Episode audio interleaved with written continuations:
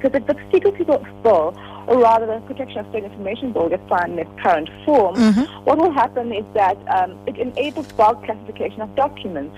This means that a story like Nkandla would never have broken because there's one legitimately sensitive document in a pile of documents all the documents are declared sensitive. So, for instance, the public should legitimately not know how thick the bulletproof glass is at our President Jacob Zuma's house. That is a legitimately sensitive issue that no one should report on because it could enable criminals to enter his home.